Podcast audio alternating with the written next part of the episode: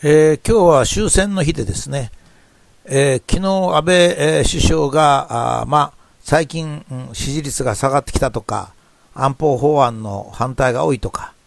中国とか韓国がいろいろ言うというようなことも配慮されたと思うんですが、多分私は安倍さんの心とは違う70年談話というのを出したと思うんですね。えー、何か前の戦争を深く反省して、えお詫びをするということの今までの内閣の方針を踏襲するんだと、まあ、こういう言い方をされておりましたが、私はまあひどいことが行われるなとこう思いますね。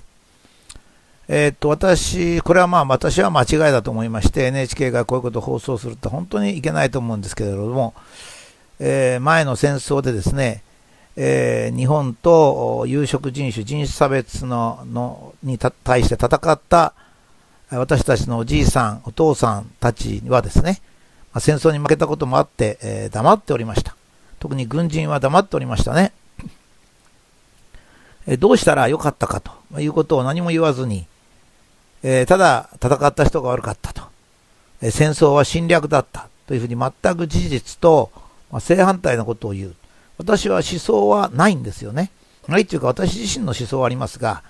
私が社会に何かを発信するときは、えー、専門家として、まあ、歴史なり、科学なりですね、まあ、学問というものの専門家として事実を説明して整理をしているわけですが、えー、この場合はですね、本当に、えー、僕はお父さん、おじいさん、命を投げ出して、我々を救ってくれたお父さん、お母さん、お父さん、お母さん、もちろんお母さんもそうですが、おじいちゃん、おばあちゃん、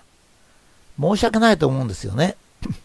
まず事実をもう一回ここで確認しておきたいと思うんですが、えー、さ先の戦争です。大東亜戦争の前後で何が起こったかってことですね。まずフィリピンとビルマはそれぞれアメリカとイギリスに侵略されて国はなかったんですが、そこを日本軍が行って白人を追い払いまして、1943年の大東亜会議の前に独立を認めております。えー、日本が白人を追い出して具体的にえー、独立をもう1943年、また日本が負ける前に、えー、宣言をしたというのはこの2カ国であります。えー、フィリピンもアメリカを独力では排除できませんでした。ビルマはもちろんイギリス領でした。まあ、この2カ国は戦後すぐアメリカとイギリスに再び侵略されますが、えそれはもう日本が1回独立をいたしました。日本の下で独立しましたからね、えすぐ独立になりました。次にインドシナ、インドネシア、タイですが、ここも白人を日本軍が追い出して占領してたわけですで、タイはま反独立で、体制が整ったらもう独立することになっておりましたが、これはあのインドシナ、インドネシアもそうであります。ただ、インドシナは、えー、っと、宗主国だった、つまり占領してた、侵略してたですね、えー、っと、あの、フランスが、ビシー政権つって、ナチスドイツの政権だったもんですから、えー、まあちょっとそれが一段落するまでということですね。インドネシアは、えー、戦後すぐ、えー、独立運動があり、まあ、日本軍も協力して独立をしました。えー、この3カ国も日本が占領したことによって、えー、進出したことによってですね、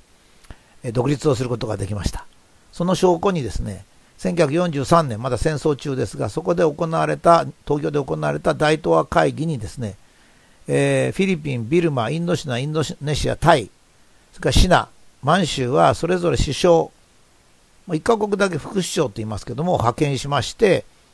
え大東亜は戦争が終わったら、それぞれの国が独立するということで、その会議には日本はですね、え大日本帝国という今までの帝国名をやめて、日本国という名前を使っております。したがって、えー、なんかあの、え、大大東亜戦争が終わったら日本がそこを占領するつもりだったという人がいますが、もう国際会議でえー、大日本帝国という名前を使わずにですね、すでに1943年に日本国という名前で出ております。えー、さらに朝鮮、台湾はですね、大日本帝国の一員として白人と戦っているわけですから、同胞でありまして、えー、名誉ある人種差別撤廃戦争に参加していたということになります。今、韓国ではですね、それを間違って伝えられておりまして、えー、先の戦争でですね、えー、朝鮮は借り出されたと言っておりますが、えー、同じ国でしたからね、ちょうどアメリカの黒人とか黒人兵、それからハワイからの兵隊と一緒ですね。アメリカはもちろん小さい国だったんですけども、後に1850年ぐらいにアメリカ本土全部取りました。まあ、それは白黒人とか、まあ、一部インディアンもアメリカ兵だったわけですね。それからハワイは1900年ぐらいに取りまして、これもハワイからの兵隊もアメリカ兵として、まあ、もちろん参加しているわけで、その意味ではアメリカといったら、もともとのイギリス人、それからアメリカに移った人たち、それから黒人の奴隷の子孫、それからインディアン、それからそのハワイの人たちというもののもちろん混成部隊であります。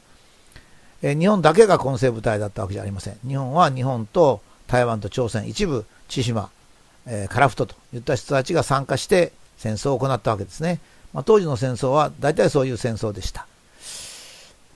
最後にシナですけども、シナに詫びる必要あるかって、これ詫びる必要ありません。というのはシナはですね、白人側に寝返ったアジアの唯一の国なんですね。そして、シナが戦ったのは日本、朝鮮、台湾の連合軍ですからね。戦争においては敵は敵なんですよ。ですから敵に詫びる必要はないんです。敵っていうのはあのその時戦ってるわけですからもう詫びる必要ないんですね。あの敵に詫びるってことはないんですよ。それぞれ正義があって戦うわけですからそれは詫びないんですね。えー、巻き込まれた人は詫びる必要があるんですが巻き込まれた人はこの場合いないんですよ。白人だけですからね日本が戦ったのは。あだからそれが大東亜会議の証拠がありますからね。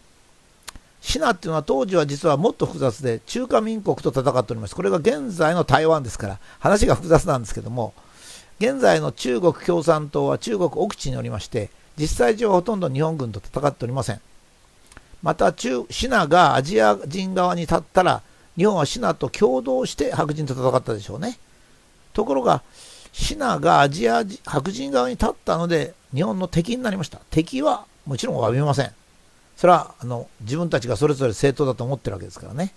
それから最後に満州ですけども、満州は日本の指導下にありました。満州はシナではありません。今はシナが満州を占領している状態ですからね。皇帝は秦の末裔で、もともと秦っていうのは満州から出てきましたから。だからこれはまた問題がありませんし、大東亜会議では満州からももちろん首相が出てきております。この満州が日本と密接な関係にあったということは、まあ、日本にとっては、えー、共産主義、ソ連の防波堤の役目として、まあ、存在したわけですね。このお詫びをするというのもですね、主語がないとか目的語がないという、まあ、日本語の良いところを逆に使った感じなんですね。逆に使って騙すという。広島原爆の日が有名ですね。過ちは二度と繰り返しません。これ、過ちをしたのは誰なのだと。まあ、いろんな人は人類だと言うんですけど、人類じゃありませんからね。広島に原爆を落としたのは原爆を落とした人、例えばトルーマン大統領とかアメリカ軍であって、日本日本は原爆を落としてるわけじゃありません。戦争のお詫びは誰に詫びるのかこっちは目的語がないわけですよね。だから日本語は曖昧で、主語を抜いたり目的語を抜いたりすることできるんですが、それがまあこのように政治的に使われる。まあ戦争に勝ったアメリカそれからまあ全然戦争には勝っておりませんが、アメリカが日本に勝ったので、ついでに余力をもらった品ですね。これが戦後ですね、日本が負けたのをなんとかその日本の責任にするために細工をしたのはわかるんですけど、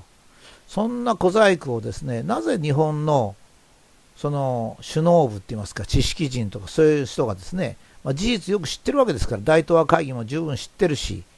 それから日本の戦いの後、えー、大東亜は解放されたことも知ってるし、全部知ってるわけですね。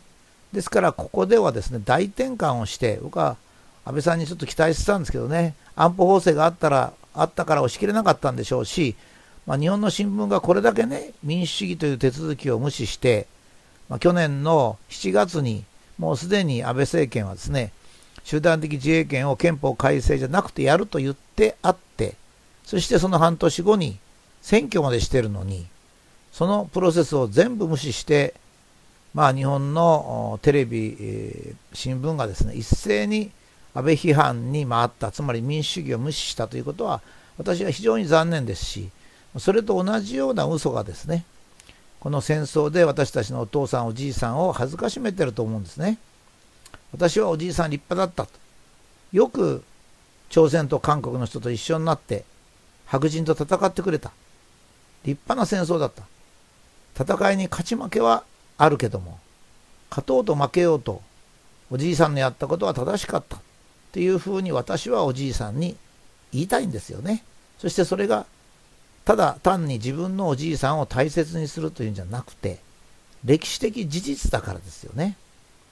その歴史的事実を多くの言葉でごまかし、まあ、それに左右される日本の知識人、指導者っていうのに非常に情けない感じがいたします。これは左とか右とかとありません。私はややどっちかったらリベラルな感じを持っておりましてね、えー、自由を尊重し、えー、一人一人の命とか、まあ、生活を重要視するという、そういう点ではむしろ共産主義的なんですけども、その共産主義者がこれだけ嘘をついたらですね、それはダメだと思いますね。私はこんな非論理的なことをしていたら、日本は大きく衰退しますし、祖先や子どもたちにとても申し訳ない結果になると、まあ、そういうふうに思っています。終戦の日にですね、朝からもう嫌な思いを山ほどしましたので、もう少し事実を見てくれと、まいうふうに私は言いたくなりました。